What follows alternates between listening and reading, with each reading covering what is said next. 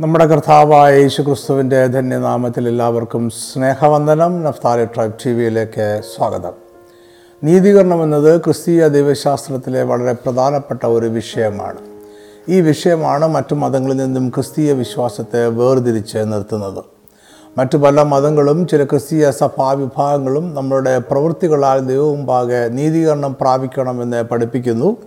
യഥാർത്ഥ ക്രിസ്തീയ വിശ്വാസവും തിരുവെടുത്തും രക്ഷയും നീതീകരണവും ദൈവകൃപയാൽ ലഭിക്കുന്നു എന്ന് പഠിപ്പിക്കുന്നു. ഇതാണ് നമ്മളിവിടെ ചർച്ച ചെയ്യുന്ന വിഷയം.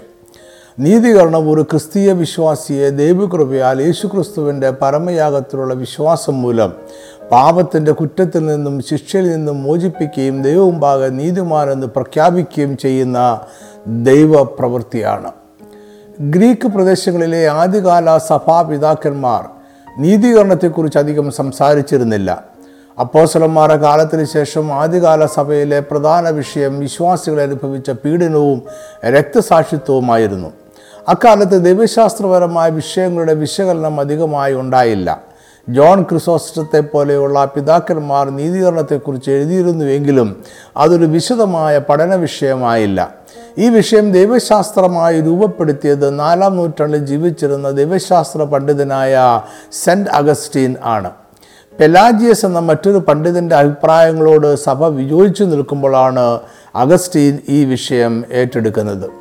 യേശുക്രിസ്തുവിന്റെ ജീവിതത്തെ സോമനസ്സാലെ മനഃപൂർവമായ അനുധാവനം ചെയ്യുന്നതിലൂടെ ഒരുവന് നീതികരണം പ്രാപിക്കുവാൻ കഴിയും എന്ന് പെലാജിയസ് പഠിപ്പിച്ചു. മനുഷ്യന്റെ ഇച്ഛാശക്തിക്ക് രക്ഷയെയും നീതികരണത്തെയും തിരഞ്ഞെടുക്കുവാനും അനുധാവനം ചെയ്യുവാനും കഴിയുമെന്നാണ് അദ്ദേഹം പഠിപ്പിച്ചത്.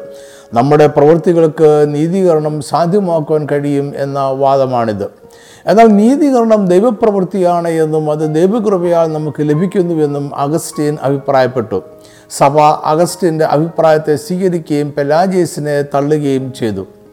മനുഷ്യന് നീതീകരണത്തിനായി യാതൊന്നും ചെയ്യുവാൻ കഴിയുകയില്ല എന്ന് സെന്റ് അഗസ്റ്റിൻ വാദിച്ചു. എന്നാൽ പിന്നീട് വന്ന മധ്യകാലഘട്ടത്തിലെ ദൈവശാസ്ത്രജ്ഞന്മാർ ഈ ചിന്തയെ പരിഷ്കരിച്ചു. മനുഷ്യന്റെ കൃപയും വിശുദ്ധിയും നിറഞ്ഞ പ്രവൃത്തികൾക്ക് നീതീകരണത്തിൽ പങ്കുണ്ട് എന്ന് അവർ അഭിപ്രായപ്പെട്ടു. പതിനാറാം നൂറ്റാണ്ടിൽ മാർട്ടിൻ ലൂതന്റെ നേതൃത്വത്തിലുണ്ടായ നവീകരണ മുന്നേറ്റം സെന്റ് അഗസ്റ്റിന്റെ അഭിപ്രായത്തോടെ ചേർന്ന് നിന്നു. നീതീകരണം വിശ്വാസം മൂലം ദൈവകൃപയാൽ മാത്രം സംഭവിക്കുന്നു എന്ന് അവർ വാദിച്ചു. കത്തോലിക്ക സഭയുടെ നേതൃത്വത്തിൽ നവീകരണ മുന്നേറ്റക്കാർക്കുള്ള മറുപടി രൂപീകരിക്കുവാനായി ആയിരത്തി അഞ്ഞൂറ്റി നാൽപ്പത്തി മൂന്ന് മുതൽ ആയിരത്തി അഞ്ഞൂറ്റി അറുപത്തി മൂന്ന് വരെ വടക്കൻ ഇറ്റലിയിൽ കൗൺസിൽ ഓഫ് ട്രെന്റ് എന്നറിയപ്പെടുന്ന ആലോചനാ യോഗം ചേർന്നു. ഇതിൽ പ്രവൃത്തികളാലുള്ള നീതീകരണം എന്ന മധ്യകാലഘട്ടത്തിലെ കാഴ്ചപ്പാടുകളെ റോമൻ കത്തോലിക്ക സഭ ശരിവെച്ചു. ഇത് പ്രൊട്ടസ്റ്റന്റ് കത്തോലിക്ക വിഭാഗങ്ങൾക്കിടയിലെ പ്രധാന വ്യത്യാസമായി ഇന്നും തുടരുന്നു. ആയിരത്തി അഞ്ഞൂറ്റി മുപ്പത് ജൂൺ ഇരുപത്തി അഞ്ചാം തീയതി കൂടിയ ഓക്സ്ബർഗിലെ ആലോചനാ യോഗത്തിൽ അവതരിക്കപ്പെട്ട ഓക്സ്ബർഗിലെ ഏറ്റുപറിച്ചിൽ എന്ന പ്രസിദ്ധമായ പ്രസ്താവന നവീകരണ മുന്നേറ്റക്കാരുടെ വിശ്വാസത്തിന്റെ ഒരു ചരിത്ര രേഖയാണ് അതിലെ പ്രധാന വാദങ്ങൾ ഇങ്ങനെയായിരുന്നു. മനുഷ്യർ നീതീകരിക്കപ്പെടുന്നത് യേശുക്രിസ്തുവിന്റെ നീതി അവരിൽ കണക്കിടുന്നത് കൊണ്ടാണ്. യേശുക്രിസ്തുവിൽ വിശ്വസിക്കുമ്പോൾ അവർ ദൈവകൃപയിലേക്ക് സ്വീകരിക്കപ്പെടുന്നു. ക്രിസ്തു അവന്റെ ക്രൂശ് മരണത്തിലൂടെ നമ്മുടെ പാപങ്ങൾക്ക് പരിഹാരം വരുത്തിയതിനാൽ അവരിൽ വിശ്വസിക്കുന്നവരുടെ പാപങ്ങൾ ക്ഷമിക്കപ്പെടുന്നു. ക്രിസ്തുവിലുള്ള വിശ്വാസത്തെ ദൈവം നീതിയായി കണക്കിടുന്നു. അങ്ങനെ ക്രിസ്തുവിന്റെ നീതി വിശ്വാസം മൂലം വിശ്വസിക്കുന്നവരുടെ മേൽ കണക്കിടപ്പെടുന്നു. ഈ കാഴ്ചപ്പാടാണ് വേദപുസ്തകത്തോടും അപ്പോസ്തല പൗലൂസിന്റെ പഠിപ്പിക്കലിനോടും ഏറെ ചേർന്ന് നിൽക്കുന്നത്. ആദ്യ വായനയിൽ നീതീകരണം എന്ന വിഷയത്തിൽ അപ്പോസ്തലന്മാരായ യാക്കോവും പൗലോസും തമ്മിൽ അഭിപ്രായ വ്യത്യാസങ്ങളുണ്ട് എന്ന് നമുക്ക് തോന്നും. എന്നാൽ അവർ എഴുതിയ ലേഖനങ്ങളിൽ ഒരേ വിഷയമല്ല ചർച്ച ചെയ്യുന്നത്. അതിനാൽ അവർ ഒരേ വിഷയത്തെക്കുറിച്ച് വ്യത്യസ്തമായ അഭിപ്രായങ്ങൾ പറയുന്നില്ല. ഇതിനെക്കുറിച്ച് ഹൃസ്വമായി ഗ്രഹിക്കുവാൻ നമുക്ക് ശ്രമിക്കാം. പുതിയ നിയമത്തിലെ യാക്കോബിന്റെ ലേഖനത്തിൽ ക്രിസ്തീയ വിശ്വാസ പ്രമാണങ്ങൾ ചർച്ച ചെയ്യപ്പെടുന്നില്ല എന്നൊരു വിമർശനം പൊതുവെയുണ്ട് യാക്കോബിന്റെ ലേഖനം ചിതറിപ്പാർക്കുന്ന പന്ത്രണ്ട് ഗോത്രങ്ങൾക്കും എഴുതപ്പെട്ടതാണ്. അതായത് യഹൂദന്മാർക്ക് വേണ്ടി എഴുതപ്പെട്ട ഒരു ലേഖനമാണിത്. ഇതിൽ ക്രിസ്തീയ വിശുദ്ധ ജീവിതമാണ് വിഷയം. യാക്കോബിന്റെ ലേഖനം സുവിശേഷീകരണം ലക്ഷ്യമാക്കിയുള്ള ലേഖനമല്ല. ക്രിസ്തീയ വിശ്വാസത്തിന്റെ ചില മൂലതത്വങ്ങളാണ് ലേഖനത്തിലെ വിഷയം. ദൈനംദിന ജീവിതത്തിന് ആവശ്യമായ മാർഗനിർദ്ദേശങ്ങളാണ് ഇതിനുള്ളത് സമ്പത്തും സമ്പന്നരുടെ സഭയിലുള്ള സ്ഥാനവും ഇതിൽ ചർച്ച ചെയ്യപ്പെടുന്നു. സഭയുടെ പ്രവർത്തനങ്ങളിലും രോഗസൗഖ്യത്തിലും പ്രാർത്ഥനയുടെ പ്രാധാന്യം ഇതിൽ ഊന്നിൽ പറയുന്നുണ്ട്. എണ്ണപൂശിയുള്ള അഭിഷേകവും പാപങ്ങൾ ഏറ്റുപറയുന്നതും രോഗസൗഖ്യത്തിന് സഹായകമാകും എന്നും പറയുന്നു. ഒന്നാം അധ്യായം രണ്ടേ മൂന്നേ വാക്യങ്ങളിൽ പറയുന്നവ അന്നത്തെ സഭയ്ക്കുള്ള പ്രചോദനമാണ്. എന്റെ സഹോദരന്മാരെ നിങ്ങൾ വിവിധ പരീക്ഷകളിൽ അകപ്പെടുമ്പോൾ നിങ്ങളുടെ വിശ്വാസത്തിന്റെ പരിശോധന സ്ഥിരത ഉളവാക്കുന്നു എന്നറിഞ്ഞ് അത് അശേഷം സന്തോഷം എന്ന് എണ്ണുവീൻ. യാക്കോബ് രണ്ടിന്റെ ഇരുപത്തിയാറിൽ അദ്ദേഹം ഇങ്ങനെ എഴുതി ഇങ്ങനെ ആത്മാവില്ലാത്ത ശരീരം നിർജീവമായിരിക്കുന്നത് പോലെ പ്രവൃത്തിയില്ലാത്ത വിശ്വാസവും നിർജീവമാകുന്നു ഈ വാക്യം പൗലോസിനെ പഠിപ്പിക്കലിനെ തിരസ്കരിക്കുന്നു എന്ന ചിന്ത വളരെയധികം ചർച്ചകൾക്ക് ഇടയാക്കിയിട്ടുണ്ട്. എന്നാൽ പൗലോസിന്റെ വിശ്വാസം മൂലം നീതീകരണം എന്ന കാഴ്ചപ്പാടും യാക്കോബ് ഇവിടെ പറയുന്ന പ്രവൃത്തിയില്ലാത്ത വിശ്വാസം നിർജീവം എന്ന ചിന്തയും രണ്ട് വിഷയങ്ങളാണ്. റോമക്കെടുത്ത ലേഖനത്തിലാണ് പ്രധാനമായും പൗലോസ് വിശ്വാസം മൂലം നീതീകരണം എന്ന ചിന്ത അവതരിപ്പിക്കുന്നത്. ഇവിടെ പൗലോസ് നയപ്രമാണ പ്രകാരമുള്ള പ്രവൃത്തിയാണ് നീതീകരണത്തിന് ഹേതുവല്ലാത്തതായി തള്ളിപ്പറയുന്നത്. യഹൂദന്മാരെയും ജാതികളെയും തമ്മിൽ വേർതിരിക്കുന്നത് ന്യായപ്രമാണമാണ്. ജാതികൾ ന്യായപ്രമാണ പ്രകാരമുള്ള പരിച്ഛേദനയോ യഹൂദ രീതികളനുസരിച്ചുള്ള ആഹാര ക്രമീകരണങ്ങളോ പാലിച്ചിരുന്നില്ല. എങ്കിലും ക്രിസ്തുവിലുള്ള വിശ്വാസം മൂലം ജാതികളും നീതീകരിക്കപ്പെടുന്നു. എന്നാൽ യാക്കോബ് വിശ്വാസത്തിന്റെയും രക്ഷയുടെയും ഫലമായി ഉളവാകുന്ന പ്രവൃത്തികളെക്കുറിച്ചാണ് എഴുതിയത്. അതിനാൽ ഇത് രണ്ടുപേരുടെയും അഭിപ്രായങ്ങൾ ഒന്നായിരിക്കണമെന്നില്ല. ഗലാത്തർ ആറിന്റെ രണ്ടിൽ തമ്മിൽ തമ്മിൽ ഭാരങ്ങളെ ചുമപ്പീൻ ഇങ്ങനെ ക്രിസ്തുവിന്റെ ന്യായപ്രമാണം നിവർത്തിപ്പീൻ എന്ന് പൗലോസ് പ്രബോധിപ്പിക്കുന്നുണ്ട്. ഇതിനെയാണ് യാക്കോബ് രണ്ടിന്റെ എട്ടിൽ രാജകീയ പ്രമാണം എന്ന് വിളിക്കുന്നത്. വാക്യം ഇങ്ങനെയാണ് എന്നാൽ കൂട്ടുകാരനെ നിന്നെപ്പോലെ തന്നെ സ്നേഹിക്കണമെന്ന തിരുവെടുത്തിന് ഒത്തവണ്ണം രാജകീയ ന്യായപ്രമാണം നിങ്ങൾ നിവർത്തിക്കുന്നു എങ്കിൽ നന്ന്. അബ്രഹാമിന്റെ വിശ്വാസത്തെ വിശ്വാസത്താൽ നീതീകരണം എന്നതിന് ഉദാഹരണമായി പൗലോസും അബ്രഹാമിന്റെ ജീവിതത്തിലെ മറ്റൊരു സംഭവത്തെ പ്രവൃത്തികളാൽ ജീവിക്കുന്ന വിശ്വാസത്തിന് ഉദാഹരണമായി യാക്കോബും ചൂണ്ടിക്കാണിക്കുന്നു. പൗലോസ് പരാമർശിക്കുന്ന ഉൽപ്പത്തി പതിനഞ്ചിന്റെ ആറാം വാക്യമാണ് അവനെ യഹോവയിൽ വിശ്വസിച്ചു അത് അവനെ നീതിയായി കണക്കിട്ടു. യാക്കോബ് പരാമർശിക്കുന്ന അബ്രഹാമിന്റെ പ്രവൃത്തി ഉൽപ്പത്തി ഇരുപത്തിരണ്ടിലെ ഇസഹാക്കിനെ യാഗമായി അർപ്പിക്കുവാൻ കൊണ്ടുപോകുന്നതാണ്. ഉൽപ്പത്തി ഇരുപത്തിരണ്ടിന്റെ പന്ത്രണ്ടിൽ നിന്റെ ഏകജാതന മകനെ തരുവാൻ നീ മടിക്കായതുകൊണ്ട് നീ ദൈവത്തെ ഭയപ്പെടുന്നു എന്നാണ് അബ്രഹാമിനെ കുറിച്ച് പറയുന്നത്. അവിടെ വിശ്വാസത്താലുള്ള നീതികരണത്തെക്കുറിച്ച് പറയുന്നുമില്ല. പൗലോസ് ജാതികളിൽ നിന്നും വിശ്വാസത്തിലേക്ക് വന്നവർക്കും യാക്കോബ് യഹൂദ ക്രിസ്ത്യാനികൾക്കുമാണ് ലേഖനങ്ങൾ ഇടുന്നത് ഇതെല്ലാം വ്യത്യസ്തങ്ങളായ ചിന്തകൾക്ക് കാരണമാകാം. നിശ്ചയമായും പൗലോസ് പറഞ്ഞതിനെ ഖണ്ഡിക്കുക എന്നത് യാക്കോബിനോ? യാക്കോബിനെ ഖണ്ഡിക്കുക എന്നത് പൗലോസിനോ ഉദ്ദേശ്യമില്ലായിരുന്നു. നീതീകരണം എന്ന ഉപദേശം രൂപീകരിച്ചത് അപ്പോസ്തല പൗലോസാണെന്ന് പറയാം. റോമർ ഗലാത്തിർ എന്നീ ലേഖനങ്ങളിലെ ഒരു പ്രധാന വിഷയമാണിത്. മറ്റു പല ലേഖനങ്ങളിലും ഈ വിഷയം ചർച്ച ചെയ്യപ്പെടുന്നുണ്ട്. റോമക്കെഴുത ലേഖനത്തിൽ നീതീകരണം എന്ന വിഷയം ചർച്ചയാക്കുന്നത് പാപത്തോടുള്ള ദൈവക്രോധത്തെക്കുറിച്ച് പറഞ്ഞുകൊണ്ടാണ്. ദൈവക്രോധത്തിന്റെ പരിഹാരമായാണ് നീതീകരണം അവതരിപ്പിക്കപ്പെടുന്നത്. റോമർ മൂന്നിന്റെ ഇരുപത്തിയെട്ടിൽ അദ്ദേഹം പറയുന്നു അങ്ങനെ മനുഷ്യൻ ന്യായപ്രമാണത്തിന്റെ പ്രവൃത്തി കൂടാതെ വിശ്വാസത്താൽ തന്നെ നീതീകരിക്കപ്പെടുന്നു എന്ന് നാം അനുമാനിക്കുന്നു. ഇത് വിശദീകരിക്കുവാനായി പൗലോസ് ആദാമിന്റെ പാപത്തെക്കുറിച്ചും യേശുക്രിസ്തുവിന്റെ നീതിയെക്കുറിച്ചും പറയുന്നു. അഞ്ചാമധ്യായം പതിനഞ്ച് മുതൽ പത്തൊമ്പത് വരെയുള്ള വാക്യങ്ങളിൽ ആദാമിലൂടെ പാപവും പാപത്തിലൂടെ മരണവും ലോകത്തിൽ വന്നുവെന്നും യേശുക്രിസ്തുവിലൂടെ നീതിയും ജീവനും മനുഷ്യർക്ക് ലഭിച്ചുവെന്നും പൗലോസ് പറയുന്നു. പത്തൊമ്പതാം വാക്യം ഇങ്ങനെയാണ് ഏക മനുഷ്യന്റെ അനുസരണക്കേടിനാൽ അനേകർ പാപികളായി തീർന്നതുപോലെ ഏകന്റെ അനുസരണത്താൽ അനേകർ നീതിമാന്മാരായി തീരും ഫിലിപ്പിയ രണ്ടിന്റെ എട്ടിൽ നമ്മൾ വായിക്കുന്നത് ഇങ്ങനെയാണ് തന്നെത്താൻ ഒഴിച്ചു വേഷത്തിൽ മനുഷ്യനായി വിളങ്ങി തന്നെത്താൻ താഴ്ത്തി മരണത്തോളം ക്രൂശിലെ മരണത്തോളം തന്നെ അനുസരണമുള്ളവനായി തീർന്നു അതിനാൽ അവനിൽ വിശ്വസിക്കുന്നവർ അവനിലൂടെ ദൈവമുമ്പാകെ നീതീകരിക്കപ്പെടുന്നു. ഈ ചിന്തകളെല്ലാം വിശ്വാസത്താൽ നീതീകരണം എന്ന പ്രൊട്ടസ്റ്റന്റ് കാഴ്ചപ്പാടിന് കാരണമാണ്. ഇത് നീതീകരണത്തെക്കുറിച്ചുള്ള കത്തോലിക്ക സഭയുടെ കാഴ്ചപ്പാടുകളെ നിരാകരിക്കുകയും ചെയ്യുന്നു.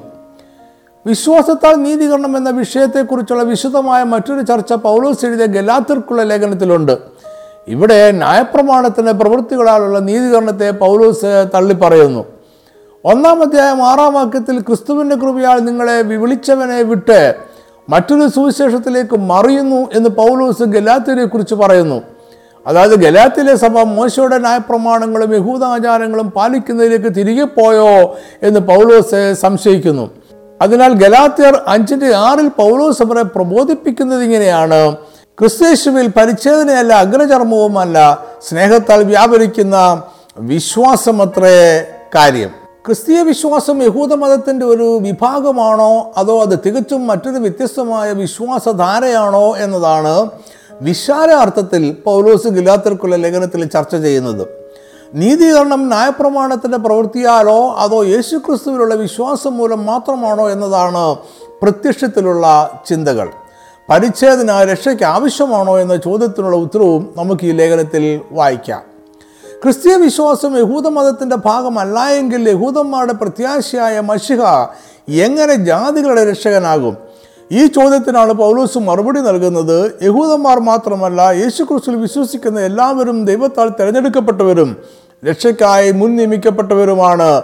പഴയ നിയമത്തിലുള്ള ദൈവിക വാക്തത്വങ്ങൾ ക്രിസ്തുവിൽ വിശ്വസിക്കുന്ന ജാതികൾ ഉൾപ്പെടെയുള്ള എല്ലാ മനുഷ്യരിലേക്കും എത്തിച്ചേർന്നിരിക്കുന്നു. ഈ വാദങ്ങൾ യുക്തിഭദ്രമായി തന്നെ അദ്ദേഹം സമർത്ഥിക്കുന്നുണ്ട്. അദ്ദേഹത്തിന്റെ വാദങ്ങൾ ഗലാത്യ രണ്ടിന്റെ പതിനാറ് അഞ്ചിന്റെ നാല് മുതൽ ആറ് വരെയുള്ള വാക്യങ്ങളിൽ സംക്ഷിപ്തമായി നമുക്ക് കാണാം.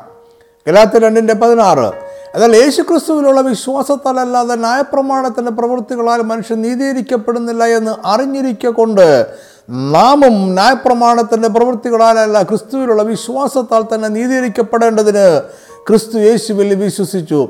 ന്യായപ്രമാണത്തിന്റെ പ്രവൃത്തികളാൽ ഒരു ജഡവും നീതീകരിക്കപ്പെടുകയില്ലല്ലോ. ഗലാത്തർ അഞ്ചിന്റെ നാല് മുതൽ ആറ് വരെയുള്ള വാക്യങ്ങൾ ന്യായപ്രമാണത്താൽ നീതീകരിക്കപ്പെടുവാൻ ഇച്ഛിക്കുന്ന നിങ്ങൾ ക്രിസ്തുവിനോട് വേറിട്ട് പോയി നിങ്ങൾ കൃപയിൽ നിന്ന് വീണുപോയി. ഞങ്ങളോ വിശ്വാസത്താൽ നീതി ലഭിക്കുമെന്നുള്ള പ്രത്യാശ നിവൃത്തി ആത്മാവിനാൽ കാത്തിരിക്കുന്നു. യേശു ക്രിസ്തുവിൽ പരിച്ഛേദനയല്ല അഗ്രചർമ്മവുമല്ല സ്നേഹത്താൽ വ്യാപരിക്കുന്ന വിശ്വാസം വിശ്വാസമത്രേ കാര്യം. പൗലോസിന്റെ ഈ വാദങ്ങൾ ശരിയായി മനസ്സിലാക്കുവാൻ ന്യായപ്രമാണം നീതീകരണം വിശ്വാസം എന്നിവ എന്താണ് എന്ന് നമ്മൾ അറിഞ്ഞിരിക്കണം. പൗലോസ് നീതീകരണത്തെ പാവത്തോടുള്ള ബന്ധത്തിലാണ് നിർവചിക്കുന്നത്. അതിനാൽ പാവം എങ്ങനെയാണ് പ്രവർത്തിക്കുന്നത് എന്നും അറിയേണ്ടതുണ്ട്. ഗലാത്തെ രണ്ടാമധ്യായത്തിൽ പൗലോസ് യഹൂദ മര്യാദകളെയും ന്യായപ്രമാണത്തെയും തമ്മിൽ ബന്ധിപ്പിക്കുന്നത് കാണാം. യഹൂദ മര്യാദകൾ ന്യായപ്രമാണമാണ് ന്യായപ്രമാണം പ്രവൃത്തികളാണ് അത് ദൈവം മോശയ്ക്ക് നൽകിയ പ്രമാണങ്ങളാണ്. ഇസ്രയേലിയർ ചെയ്യേണ്ടുന്ന കാര്യങ്ങൾ ചെയ്യരുതാത്ത കാര്യങ്ങൾ ചെയ്യരുതാത്തത് ചെയ്തു പോയാലുള്ള പരിഹാരം എന്നിവയാണ് ന്യായപ്രമാണത്തിന്റെ മുഖ്യ വിഷയം. ന്യായപ്രമാണം പാപവുമായി ബന്ധപ്പെട്ടിരിക്കുന്നു. ലേവ്യ പുസ്തകം നാലിന്റെ രണ്ട് ഇങ്ങനെയാണ്. നീ ഇസ്രായേൽ മക്കളോട് പറയേണ്ടത് എന്തെന്നാൽ ചെയ്യരുതെന്ന് യഹോവ കൽപ്പിച്ചിട്ടുള്ള വല്ല കാര്യത്തിലും ആരെങ്കിലും അബദ്ധവശാൽ പിഴച്ച് ആ വക ചെയ് വല്ലതും ചെയ്താൽ ഇത് ഇംഗ്ലീഷിൽ അറിയാതെ പാപം ചെയ്തു പോയാൽ എന്നാണ്.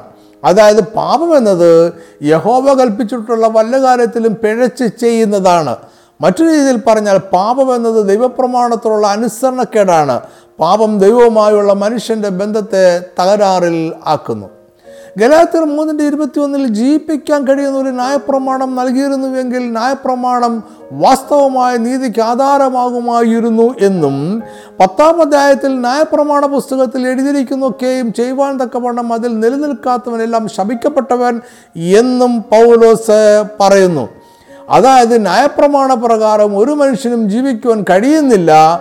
അതുകൊണ്ട് ന്യായപ്രമാണത്താൽ നീതീകരണം സാധ്യമല്ല. ഗലാത്ത രണ്ടിന്റെ പതിനേഴിൽ നാമും പാപികളെന്ന് വരുന്നുവെന്നും മൂന്നിന്റെ ഇരുപത്തിരണ്ടിൽ തിരുവെടുത്തെല്ലാവരെയും പാപത്തിൽ കീഴടച്ചു കളഞ്ഞുവെന്നും പൗലൂസ് പറയുന്നു. ഗലാത്ത രണ്ടിന്റെ പതിനാറിൽ എന്നാൽ യേശുക്രിസ്തുവിലുള്ള വിശ്വാസത്താൽ അല്ലാതെ ന്യായപ്രമാണത്തിന്റെ പ്രവൃത്തികളാൽ മനുഷ്യൻ നീതീകരിക്കപ്പെടുന്നില്ല എന്നും പറയുന്നു. ഇതെല്ലാം കൂട്ടുവായിക്കുമ്പോൾ നമ്മൾ മനസ്സിലാക്കുന്നത് ഇങ്ങനെയാണ്. ന്യായപ്രമാണ ലംഘനം പാവമാണ്. അതിനാൽ ശാപമുണ്ടാകുന്നു. ഒരു മനുഷ്യനും ന്യായപ്രമാണങ്ങൾ മുഴുവനും പാലിക്കുവാൻ കഴിയുന്നില്ല. അങ്ങനെ എല്ലാ മനുഷ്യരും പാപത്തിനും ശാപത്തിനും കീഴിലാകുകയും ചെയ്തു. ന്യായപ്രമാണ പ്രകാരം ആരും നീതിക്ക് അർഹരാകുന്നില്ല. ന്യായപ്രമാണം ആർക്കും നിവർത്തിക്കുവാൻ സാധ്യമല്ല എന്നല്ല പൗലോസ് ഇവിടെ പറയുന്നത്. കാരണം ക്രിസ്തു ന്യായപ്രമാണം നിവർത്തിച്ചിട്ടുണ്ട്. പാപപ്രകൃതിയുള്ള മനുഷ്യൻ പരാജയപ്പെടുന്നിടത്ത് പാപമില്ലാത്ത ക്രിസ്തു ജയിക്കുന്നു. പാപം പിശാജ് മരണം എന്നിവയുടെ മേൽ യേശു ക്രിസ്തു ജയം നേടിയിട്ടുണ്ട്. അതിനാൽ അവൻ നീതീകരണവും പ്രാപിച്ചു. ക്രിസ്തുവിന്റെ നീതീകരണം അവനിലുള്ള വിശ്വാസം മൂലം നേടുക എന്നത് മാത്രമേ മനുഷ്യന് സാധ്യമായിട്ടുള്ളൂ. പാപം എന്നത് ദൈവവുമായുള്ള ബന്ധത്തിന്റെ തകർച്ചയാണ് എങ്കിൽ നീതീകരണം ദൈവവുമായുള്ള ശരിയായ ബന്ധമാണ്. നീതീകരണം എന്ന വാക്കിന്റെ എബ്രായ പദം പഴയ നിയമത്തിൽ വിടുതൽ എന്ന അർത്ഥത്തിൽ ഉപയോഗിച്ചിട്ടുണ്ട്. ഇതിൽ ഭരണാധികാരികളും ന്യായപാലകന്മാരും കോടതിയും കൽപ്പിക്കുന്ന വിടുതൽ സ്വാതന്ത്ര്യം എന്നീ ആശയങ്ങൾ ഉണ്ട്. ഈ എബ്രായ ആശയമായിരിക്കാം പൗലോസിന്റെയും മനസ്സിൽ ഉള്ളത്. വിശ്വാസം എന്നതിന്റെ എബ്രായ പദത്തിൽ ഉറപ്പ് ദൃഢത സ്ഥിരത എന്നീ ആശയങ്ങൾ ഉണ്ട്. പുതിയ നിയമത്തിൽ വിശ്വാസം എന്ന പദം ക്രിസ്തുവിലും ദൈവത്തിലുമുള്ള വിശ്വാസത്തെ സൂചിപ്പിക്കുന്നു. ഇതിൽ ദൈവത്തിന്റെ എല്ലാ സവിശേഷതകളിലുമുള്ള വിശ്വാസമുണ്ട്. ദൈവത്തിന്റെ സർവാധികാരത്തിലും ശക്തിയിലും വിശ്വസ്തതയിലുമുള്ള വിശ്വാസമാണത്. അതായത് പൗലോസ് പറയുന്ന വിശ്വാസം ദൈവത്തിലുള്ള പൂർണമായ വിശ്വാസമാണ്. ഇതിൽ പാപിയായ നമ്മളെ യേശുക്രിസ്തുവിലുള്ള വിശ്വാസം മൂലം ദൈവത്തിന് നീതീകരിക്കുവാൻ കഴിയുമെന്ന വിശ്വാസവും ഉൾപ്പെടുന്നു. ഗലാത്തിർ മൂന്നിന്റെ ആറ് മുതൽ ഒമ്പത് വരെ വാക്യങ്ങളിൽ നീതീകരണത്തിന് ആവശ്യമായ വിശ്വാസത്തിന്റെ ഉദാഹരണമായി പൗലോസ് അബ്രഹാമിനെ ചൂണ്ടിക്കാണിക്കുന്നു. ഉൽപ്പത്തി പതിനഞ്ചിന്റെ അഞ്ചിൽ ദൈവം അബ്രഹാമിനോട് കൽപ്പിക്കുന്നത് ഇങ്ങനെയാണ് നീ ആകാശത്തിലേക്ക് നോക്കുക. നക്ഷത്രങ്ങളെ എണ്ണുവാൻ കഴിയുമെങ്കിൽ എണ്ണുക എന്ന് കൽപ്പിച്ചു. നിന്റെ സന്തതി ഇങ്ങനെ ആകും. ആറാം വാക്യം പറയുന്നു അവൻ യഹോവയിൽ വിശ്വസിച്ചു. അത് അവൻ അവന് നീതിയായി കണക്കിട്ടു. അതായത് അബ്രഹാം ദൈവത്തിന്റെ വാക്ക് വിശ്വസിച്ചു. അതവന് നീതിയായി കണക്കിട്ടു. ഈ വിശ്വാസത്തെക്കുറിച്ചാണ് പൗലോസ് ഗലാത്തിർ മുതൽ പരാമർശിക്കുന്നത്. ഇതിന് സമാനമായ വിശ്വാസമാണ് നീതീകരണത്തിന് മൂലമാകുക.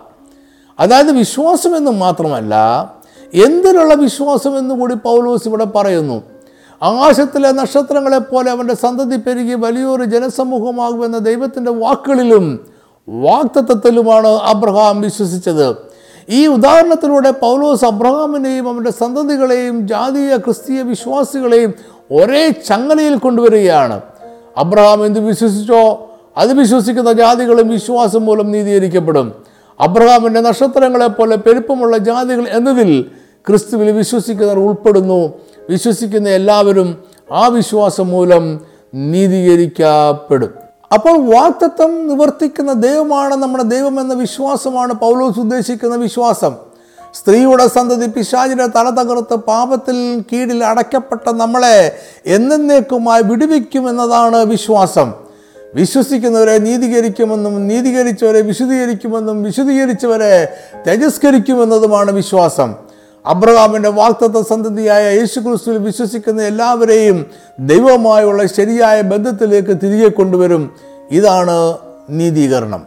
യേശുക്രിസ്തുവിന്റെ മരണം ഉയർപ്പ് അതിലൂടെ നേടിയ പിശാചിന്റെ മേലുള്ള ജയം എന്നിവയിലൂടെയാണ് അവനിൽ വിശ്വസിക്കുന്നവർക്ക് നീതീകരണം ലഭിക്കുന്നത്. യഥാർത്ഥത്തിൽ യേശുക്രിസ്തുവാണ് ഏക നീതീകരിക്കപ്പെട്ട വ്യക്തി. ക്രിസ്തുവിൽ വിശ്വസിക്കുന്നവർക്ക് അവന്റെ നീതി കണക്കിടകുന്നു എന്ന് മാത്രം. ക്രിസ്തുവിന്റെ നീതിയാൽ അവനിൽ വിശ്വസിക്കുന്നവരെയും നീതിമാൻ എന്ന് എണ്ണുന്നു. നീതീകരണത്തെക്കുറിച്ച് റോമൻ കത്തോലിക്ക സഭ പൗരസ്ത്യ ഓർത്തഡോക്സ് സഭകൾ പ്രൊട്ടസ്റ്റന്റ് സഭകൾ എന്നിവയുടെ ഇടയിൽ പ്രധാനമായും മൂന്ന് വ്യത്യസ്തങ്ങളായ കാഴ്ചപ്പാടുകൾ നിലവിലുണ്ട്.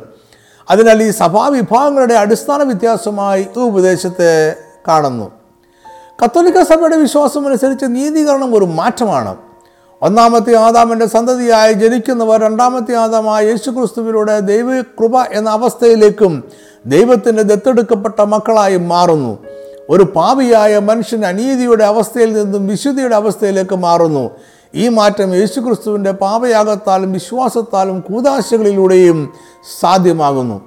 പ്രവൃത്തിയില്ലാത്ത വിശ്വാസം നിർജീവമാണ് എന്നും പ്രവൃത്തികൾ വിശ്വാസത്തെ ഊനമില്ലാത്തതും പൂർണമാക്കുന്നു എന്നും കത്തോലിക്ക സഭ പഠിപ്പിക്കുന്നു.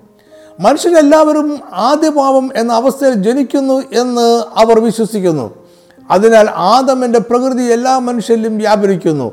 സ്വയം നീതിമാന്മാർ ആകുവാൻ ആർക്കും കഴിയുകയില്ല എന്നതിനാൽ അവന് ദൈവിക നീതീകരണം ആവശ്യമാണ്. നീതീകരണം ദൈവത്താൽ അവന്റെ കൃപയാൽ ഒരു ക്രിസ്തീയ വിശ്വാസികൾക്ക് സൗജന്യ ദാനമായി ലഭിക്കുന്നു. അതിന് പുണ്യപ്രവൃത്തികളിലൂടെ വെളിപ്പെട്ടു വരുന്ന വിശ്വാസമാണ് മൂലകാരണം. മാമോദിസ എന്ന കൂതാശിക്ക് വിശ് വിശ്വാസമായ ബന്ധമുള്ളതിനാൽ അത് സ്വീകരിക്കുമ്പോൾ നീതികരണവും വിശദീകരണവും ഉണ്ടാകുന്നു. അങ്ങനെ പാപത്തിൽ നിന്നും ശുദ്ധരായി ക്രിസ്തീയ ജീവിതത്തിലേക്ക് പ്രവേശിക്കുന്നു. ഒരു ക്രിസ്തീയ വിശ്വാസിയുടെ തുടർന്നുള്ള ജീവിതത്തിൽ ദൈവത്തിന്റെ കൃപ പരിശുദ്ധാത്മാവിലൂടെയും കൂതാശകളിലൂടെയും ലഭിക്കുന്നു. ഇത് പാപത്തോട് പോരാടി ഹൃദയത്തിലും പ്രവൃത്തികളിലും കൂടുതൽ നീതിയുള്ളവനാകുവാൻ അവനെ സഹായിക്കും. ആരെങ്കിലും മരണകരമായ പാപത്തിൽ അകപ്പെട്ടു പോയാൽ അവന് ദൈവിക നീതികരണം നഷ്ടപ്പെടും. എന്നാൽ സ്നേഹത്താലുള്ള വിശ്വാസത്തിന്റെ പ്രവൃത്തികളിലൂടെയും കുംഭസാരത്തിലൂടെയും മറ്റു കൂതാശകളിലൂടെയും നീതീകരണം തിരികെ ലഭിക്കും. അന്ത്യന്യായവിധിയിൽ ഓരോ വ്യക്തികളുടെയും പ്രവൃത്തികൾ വിലയിരുത്തപ്പെടും. അവിടെ ഇഹലോക ജീവിതത്തിൽ നീതി പ്രവർത്തിച്ചവർ അന്തിമമായ നീതിമാന്മാരായി പ്രഖ്യാപിക്കപ്പെടും.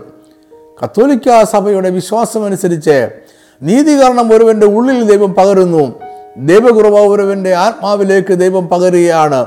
പുണ്യപ്രവൃത്തികളാൽ വെളിപ്പെടുന്ന വിശ്വാസത്താൽ ദൈവകൃപ തുടർന്നും അധികമായി പകർന്നുകൊണ്ടേ ഇരിക്കും പൗരസ്ത്യ ഓർത്തഡോക്സ് സഭകൾ നീതീകരണത്തെ ദൈവിക അവസ്ഥയായി കാണുന്നു.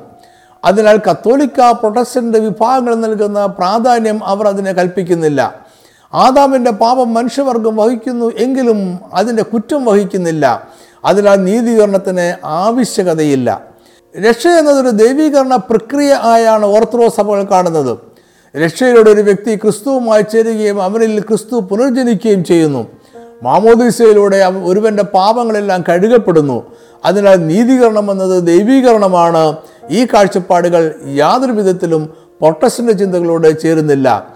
എന്നാൽ പൗരസ്ത്യ ഓർത്തഡോക്സ് സഭയുടെ ഉപദേശങ്ങൾക്ക് കത്തോലിക്ക സഭയുടെ ചിന്തകളോട് ഭാഗികമായ യോജിപ്പുണ്ട്.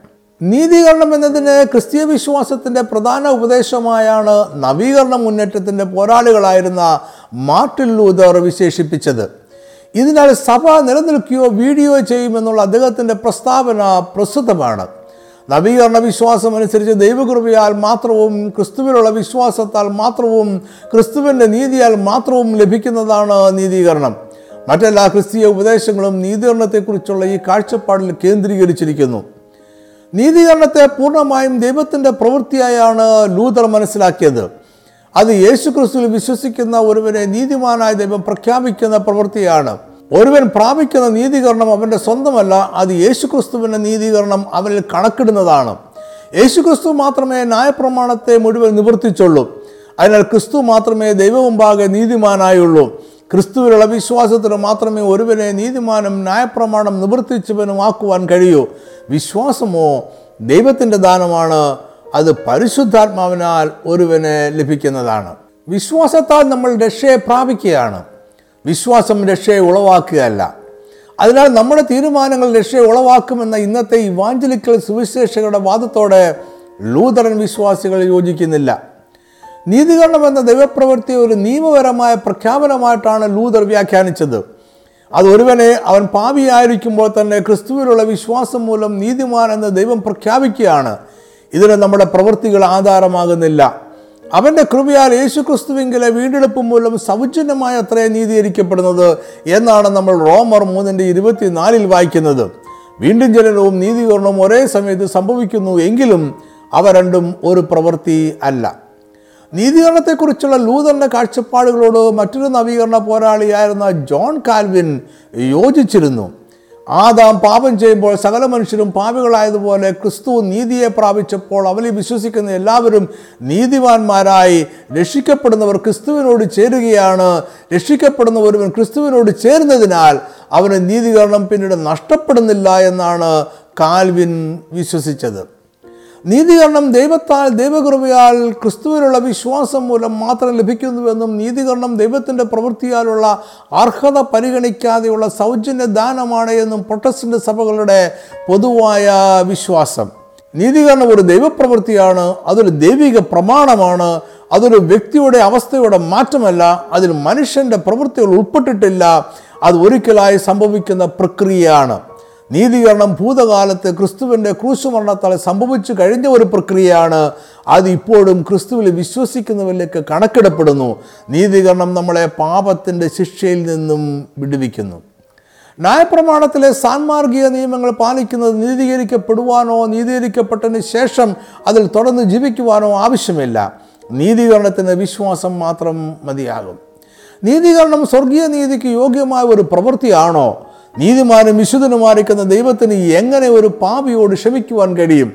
ഒരു പാപിയെ അതേ അവസ്ഥയിൽ അവൻ ആയിരിക്കുമ്പോൾ തന്നെ എങ്ങനെ നീതിമാനും വിശുദ്ധനുമായ ഒരു ദൈവത്തിന് നീതിമാനെന്ന് പ്രഖ്യാപിക്കുവാൻ കഴിയും? ഈ ചോദ്യങ്ങൾക്കുള്ള ഉത്തരം ഇതാണ്. നീതീകരണം നമ്മുടെ പാപങ്ങൾക്കുള്ള ഒഴിവല്ല. ഇവിടെ നമ്മുടെ പാപങ്ങൾ അവഗണിക്കപ്പെടുന്നില്ല. നമ്മുടെ പാപങ്ങളെ വിശുദ്ധമായി ന്യായീകരിക്കുകയോ അംഗീകരിക്കുകയോ ചെയ്യുന്നില്ല. ഒരുവന്റെ പാപങ്ങൾക്ക് തക്ക ശിക്ഷ അവർ നൽകുകയും ചെയ്യുന്നു. ഈ ശിക്ഷയാണ് ക്രിസ്തു നമുക്ക് വേണ്ടി ക്രൂശിൽ വഹിച്ചത്. യേശു ക്രിസ്തു നമ്മുടെ പ്രതിനിധിയും പകരക്കാരനുമായി ക്രൂശിൽ ശിക്ഷ അനുഭവിച്ചു. അതിനാൽ നമ്മൾ ക്രിസ്തുവിൽ വിശ്വസിക്കുമ്പോൾ പാപത്തിൽ നിന്നല്ല അതിന്റെ ശിക്ഷയിൽ നിന്നും സ്വതന്ത്രരാകുന്നു. അങ്ങനെ ദൈവം ക്രിസ്തുവിന്റെ നീതി നിമിത്തം നമ്മളെ നീതിമാന്മാരായി പ്രഖ്യാപിക്കുന്നു. ദൈവം കൃപയാൽ നമ്മളെ ക്രിസ്തു മുഖാന്തരം നീതീകരിച്ചിരിക്കിയാൽ നമുക്ക് ദൈവത്തോട് സമാധാനം ഉണ്ട്. കത്തോലിക്ക ഓർത്തഡോക്സ് സഭകൾ ഒരു ശിശു മാമോദിസ സ്വീകരിക്കുമ്പോൾ അവർ നീതീകരിക്കപ്പെടുന്നു എന്ന് വിശ്വസിക്കുന്നു. പൊട്ടസിന് സഭകൾ ഒരു വ്യക്തി വിശ്വസിച്ച് രക്ഷിക്കപ്പെടുമ്പോൾ നീതീകരിക്കപ്പെടുന്നു എന്ന് വിശ്വസിക്കുന്നു. രക്ഷയ്ക്ക് ശേഷമുള്ള വിശുദ്ധ ജീവിതം ജീവിതകാലമെല്ലാം തുടരുന്ന ഒരു പ്രക്രിയയാണ് എന്ന് എല്ലാവരും സമ്മതിക്കുന്നു. നല്ല വിഷം നല്ല ഫലങ്ങൾ പുറപ്പെടുവിക്കുന്നത് പോലെ നീതീകരിക്കപ്പെട്ട വ്യക്തികൾ നീതിയുടെ നല്ല ഫലങ്ങൾ പുറപ്പെടുവിക്കും. ഈ പ്രവൃത്തികളാണ് വിശ്വാസവും രക്ഷയും യഥാർത്ഥമാണോ എന്നതിന്റെ തെളിവുകൾ. ക്രിസ്തുവിലുള്ള വിശ്വാസം നഷ്ടപ്പെടുമ്പോഴും പാപം ചെയ്യുമ്പോഴും രക്ഷയും നീതികരണവും നഷ്ടപ്പെടുമെന്ന് പ്രൊട്ടസ്റ്റന്റ് സഭകൾ പൊതുവെ വിശ്വസിക്കുന്നു. നഷ്ടപ്പെട്ട നീതികരണം മാനസാന്തരത്താലും വിശ്വാസത്താലും വീണ്ടും പ്രാപിക്കാവുന്നതാണ്. എന്നാൽ രക്ഷയും നീതികരണവും അത് ലഭിച്ചു കഴിഞ്ഞാൽ ഒരിക്കലും പൂർണമായി നഷ്ടപ്പെടുകയില്ല എന്നും വിശ്വസിക്കുന്ന പ്രൊട്ടസ്റ്റന്റ് വിഭാഗങ്ങളും ഉണ്ട്. വിശദീകരണം തേജസ്കരണം എന്നീ വിഷയങ്ങൾ കൂടി മനസ്സിലാക്കിക്കൊണ്ട് നമുക്ക് ഈ പഠനം അവസാനിപ്പിക്കാം. വിശദീകരണം എന്നത് വേർപാടാണ്. സാൻമാർഗികമായ വിശദീകരണം എന്നത് വിശുദ്ധമായ ഒരു ജീവിതമാണ്. ആത്മീയമായ വിശദീകരണം ദൈവത്തിനായി വേർതിരിക്കപ്പെടുന്ന അവസ്ഥയാണ്. അത് ദൈവം ഒരുവനെ പാപത്തിൽ നിന്നും വേർപെട്ട് യേശുക്രിസ്തുവിന്റെ മനോഭാവം ഉള്ളവരായി മാറുവാൻ വേർതിരിച്ച് നിർത്തുന്നതാണ്. നീതീകരണം പാപത്തിന്റെ ശിക്ഷയെ നീക്കിക്കളയുന്നു. വിശദീകരണം പാപത്തെ ജയിക്കുവാൻ ഒരുവനെ ശക്തീകരിക്കുന്നു. നീതീകരണം പാപത്തെ സംബന്ധിച്ചുള്ളതാണ്. വിശദീകരണം പാപത്തിന്റെ ശക്തിയെ സംബന്ധിച്ചുള്ളതാണ്. നീതീകരണം ഒരുവൻ നീതിമാനാണെന്ന ദൈവത്തിന്റെ പ്രഖ്യാപനമാണ്. വിശുദ്ധീകരണം തുടർന്നുള്ള അവന്റെ ജീവിതത്തിന്റെ രൂപാന്തരമാണ്. നീതീകരണം വിശദീകരണത്താൽ സംഭവിക്കുന്നില്ല. വിശദീകരണം നീതീകരണത്തിന്റെ ഭാഗവുമല്ല നീതീകരണം വിശദീകരണത്തിൽ മുന്നോട്ട് പോകുവാനുള്ള ശക്തി നൽകുന്നു. വിശദീകരണം ഒരുവൻ ക്രിസ്തുവിൽ പുതിയ സൃഷ്ടിയായതിനു ശേഷം മാത്രം സംഭവിക്കുന്നു. നീതീകരണത്തിന് നമ്മുടെ പ്രവൃത്തികൾ ആവശ്യമില്ല. വിശുദ്ധീകരണത്തിന് ക്രിസ്തുവിലുള്ള വിശ്വാസത്തിന്റെയും പാപത്തോടുള്ള ജയത്തിന്റെയും അടയാളമായ പ്രവൃത്തികൾ ആവശ്യമാണ്. വിശദീകരണം പാപത്തോടുള്ള ദിനംതോറുമുള്ള മരണമാണ്. ദൈവസന്നിധിയിലേക്ക് ധൈര്യത്തോടെ പ്രവേശിക്കുവാനുള്ള യോഗ്യത നീതീകരണം നൽകുന്നു. വിശദീകരണം ദൈവരാജ്യത്തെ കൈവശമാക്കുവാനുള്ള സൗമ്യത നമുക്ക് നൽകുന്നു. നീതീകരണം ഒരിക്കലായി സംഭവിച്ച ഒരു ഭൂതകാല ദൈവപ്രവൃത്തിയാണ്. ഒരുവൻ രക്ഷിക്കപ്പെടുമ്പോൾ അത് ക്രിസ്തുവിന്റെ കണക്കിൽ നിന്നും അവന്റെ കണക്കിലേക്ക് ചേർക്കപ്പെടുന്നു. എന്നാൽ വിശദീകരണം ഒരു വർത്തമാനകാല പ്രക്രിയയാണ്. വിശദീകരണം പരിശുദ്ധാത്മാവിന്റെ പ്രവൃത്തിയാണ്. അത് രക്ഷിക്കപ്പെടുമ്പോൾ ആരംഭിച്ച് നമ്മൾ ക്രിസ്തുവിന്റെ സ്വരൂപത്തോട് അനുരൂപരാകുന്നത് വരെ തുടരുന്ന ഒരു പ്രക്രിയ ആണ്. വിശദീകരണം പാപത്തിന്റെയും ജഡത്തിന്റെയും ലോകത്തിന്റെയും അധികാരത്തിൽ നിന്നുള്ള വിടുതലും ക്രിസ്തുവിന്റെ വിശുദ്ധിയിലേക്കുള്ള മാറ്റവുമാണ്. ഇത് നമ്മൾ ക്രിസ്തുവിനോട് ചേരുന്നത് വരെ തുടരും. അതിനാൽ വിശുദ്ധീകരണം ഒരു മനുഷ്യന്റെയും ഇഹലോക ജീവിതത്തിൽ പൂർണമാകുന്നില്ല. അതിനാൽ ക്രിസ്തീയ വിശ്വാസികൾ അവരുടെ ഭൗതിക ജീവിതത്തിൽ എപ്പോഴും ഒരേ സമയം പാവിയും വിശുദ്ധനും ആയിരിക്കും.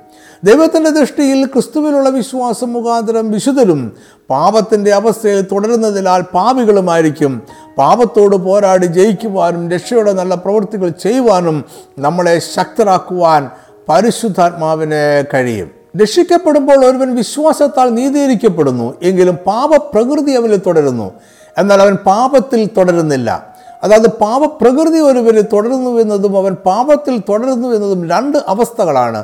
ഇതാണ് വിശുദ്ധീകരണം എന്ന കാഴ്ചപ്പാടിന്റെ കാതൽ. എന്നാൽ നീതീകരണത്താൽ വിശുദ്ധീകരണം ലഭിക്കുന്നു എന്ന് ജോൺ കാൽവിൻ വിശ്വസിച്ചു. രക്ഷിക്കപ്പെട്ടവർ ഒരേ സമയം പാപിയും വിശുദ്ധനുമാണ് എന്ന കാഴ്ചപ്പാടിനോട് തത്വത്തിൽ കാൽവിന് യോജിപ്പായിരുന്നു. ഒരു ക്രിസ്തീയ വിശ്വാസിയുടെ രക്ഷയിൽ തുടങ്ങുന്ന ആത്മീയ യാത്രയിൽ മൂന്ന് പ്രധാനപ്പെട്ട സംഭവങ്ങളാണുള്ളത്. അത് നീതീകരണം വിശുദ്ധീകരണം തേജസ്കരണം എന്നിവയാണ്. റോമർ എട്ടിന്റെ മുപ്പതിൽ മുന്നേ വെച്ചവരെ വിളിച്ചും വിളിച്ചവരെ നീതീകരിച്ചും നീതീകരിച്ചവരെ തേജസ്കരിച്ചും ഇരിക്കുന്നു എന്നും കൊളോസ്യർ മൂന്നിന്റെ നാലിൽ നമ്മുടെ ജീവനായ ക്രിസ്തു വെളിപ്പെടുമ്പോൾ നിങ്ങളും അവനോട് കൂടെ തേജസ്സിൽ വെളിപ്പെടും എന്ന് നമ്മൾ വായിക്കുന്നു. തേജസ്കരണം നമ്മുടെ പാപങ്ങളെ അന്തിമമായി നീക്കം ചെയ്യുന്നതാണ്. അത് ഭാവിയിൽ സംഭവിക്കുവാനിരിക്കുന്ന ഒരു ദൈവിക പ്രവൃത്തിയാണ്. തേജസ്കരണമാണ് നമ്മുടെ രക്ഷയുടെ പൂർത്തീകരണം. നമ്മൾ രക്ഷിക്കപ്പെടുമ്പോൾ നീതീകരിക്കപ്പെടുകയും തുടർന്നുള്ള ജീവിതത്തിൽ വിശദീകരിക്കപ്പെടുകയും അന്തിമമായി നമ്മൾ തേജസ്കരിക്കപ്പെടുകയും ചെയ്യും. തേജസ്കരിക്കപ്പെടുമ്പോൾ പാപത്തിന്റെ പ്രകൃതി അന്തിമമായി നമ്മളിൽ നിന്നും നീക്കം ചെയ്യപ്പെടും. നീതീകരണം ഒരിക്കലായി സംഭവിക്കുന്നു. വിശദീകരണം തുടർച്ചയായി സംഭവിക്കുന്നു. തേജസ്കരണം ഒരിക്കലായി ഭാവിയിൽ സംഭവിക്കുന്നു. ക്രിസ്തുവിന്റെ പാപപരിഹാര യാഗവും അതിലുള്ള നമ്മുടെ വിശ്വാസവും മൂലം ഈ മൂന്ന് അവസ്ഥകളും നമുക്ക് ഉറപ്പായും ദൈവകൃപയാൽ ലഭിക്കുന്നു. നീതികരണം എന്ന വിഷയത്തെക്കുറിച്ചുള്ള ഹ്രസ്വമായി പഠനം ഇവിടെ അവസാനിപ്പിക്കട്ടെ. ഇതിവിടെ പൂർണമാകുന്നില്ല. അതിനാൽ നീതികരണത്തെക്കുറിച്ച് കൂടുതൽ അറിയുവാൻ താല്പര്യമുണ്ടെങ്കിൽ ഈ വിഷയത്തെ ആസ്പദമാക്കി പ്രസിദ്ധീകരിച്ചിരിക്കുന്ന ഈ ബുക്കിന്റെ ഒരു കോപ്പി വാട്സാപ്പിലൂടെ ആവശ്യപ്പെടാം. Phone number nine eight nine double five two four eight five four. Naphtali tribe books dot in എന്ന ഈ ബുക്ക് സ്റ്റോറിൽ നിന്നും നേരിട്ടും വാതിൽ ഡോട്ട് ഇൻ എന്ന വെബ്സൈറ്റിൽ ലഭ്യമായിരിക്കുന്ന ലിങ്ക് ഉപയോഗിച്ചും ഈ ബുക്ക് ഡൗൺലോഡ് ചെയ്യാവുന്നതാണ്. തിരുവചനത്തിന്റെ ആത്മീയ മർമ്മങ്ങൾ വിവരിക്കുന്ന അനേകം വീഡിയോകളും ഓഡിയോകളും നമ്മുടെ ഓൺലൈൻ ചാനലുകളിൽ ലഭ്യമാണ്. വീഡിയോ കാണുവാൻ Naphtali tribe T V dot com എന്ന ചാനലും ഓഡിയോ കേൾക്കുവാൻ Naphtali tribe radio dot com എന്ന ചാനലും സന്ദർശിക്കുക. രണ്ട് ചാനലുകളും സബ്സ്ക്രൈബ് ചെയ്യുവാൻ മറക്കരുത്. അത് ഇനിയും പ്രസിദ്ധീകരിക്കുന്ന വീഡിയോ ഓഡിയോ എന്നിവ നഷ്ടപ്പെടാതെ ലഭിക്കുവാൻ സഹായിക്കും. ഇതിന്റെ എല്ലാം വേദപഠന കുറിപ്പുകളും ഓൺലൈനിൽ ലഭ്യമാണ്. ഇംഗ്ലീഷിൽ വായിക്കുവാൻ അഫ്താലി ട്രൈബ് ഡോട്ട് കോം എന്ന വെബ്സൈറ്റും മലയാളത്തിനായി വാതിൽ ഡോട്ട് ഇൻ എന്ന വെബ്സൈറ്റും സന്ദർശിക്കുക. എല്ലാ മാസവും ഒന്നാമത്തെയും മൂന്നാമത്തെയും ശനിയാഴ്ച വൈകിട്ട് അഞ്ച് മണിക്ക് പാർവിഷൻ ടി വിയിൽ നമ്മുടെ പ്രോഗ്രാമുണ്ട്. ദൈവജനം ഗൗരവമായി പഠിക്കുവാൻ ആഗ്രഹിക്കുന്നവർ ഈ പ്രോഗ്രാമുകൾ മറക്കാതെ കാണുക മറ്റുള്ളവരോടും കൂടെ പറയുക. ഈ സന്ദേശം കണ്ടതിനും കേട്ടതിനും വളരെ നന്ദി. ദൈവം നിങ്ങളെല്ലാവരെയും സമൃദ്ധമായി അനുഗ്രഹിക്കട്ടെ. ആമേൻ.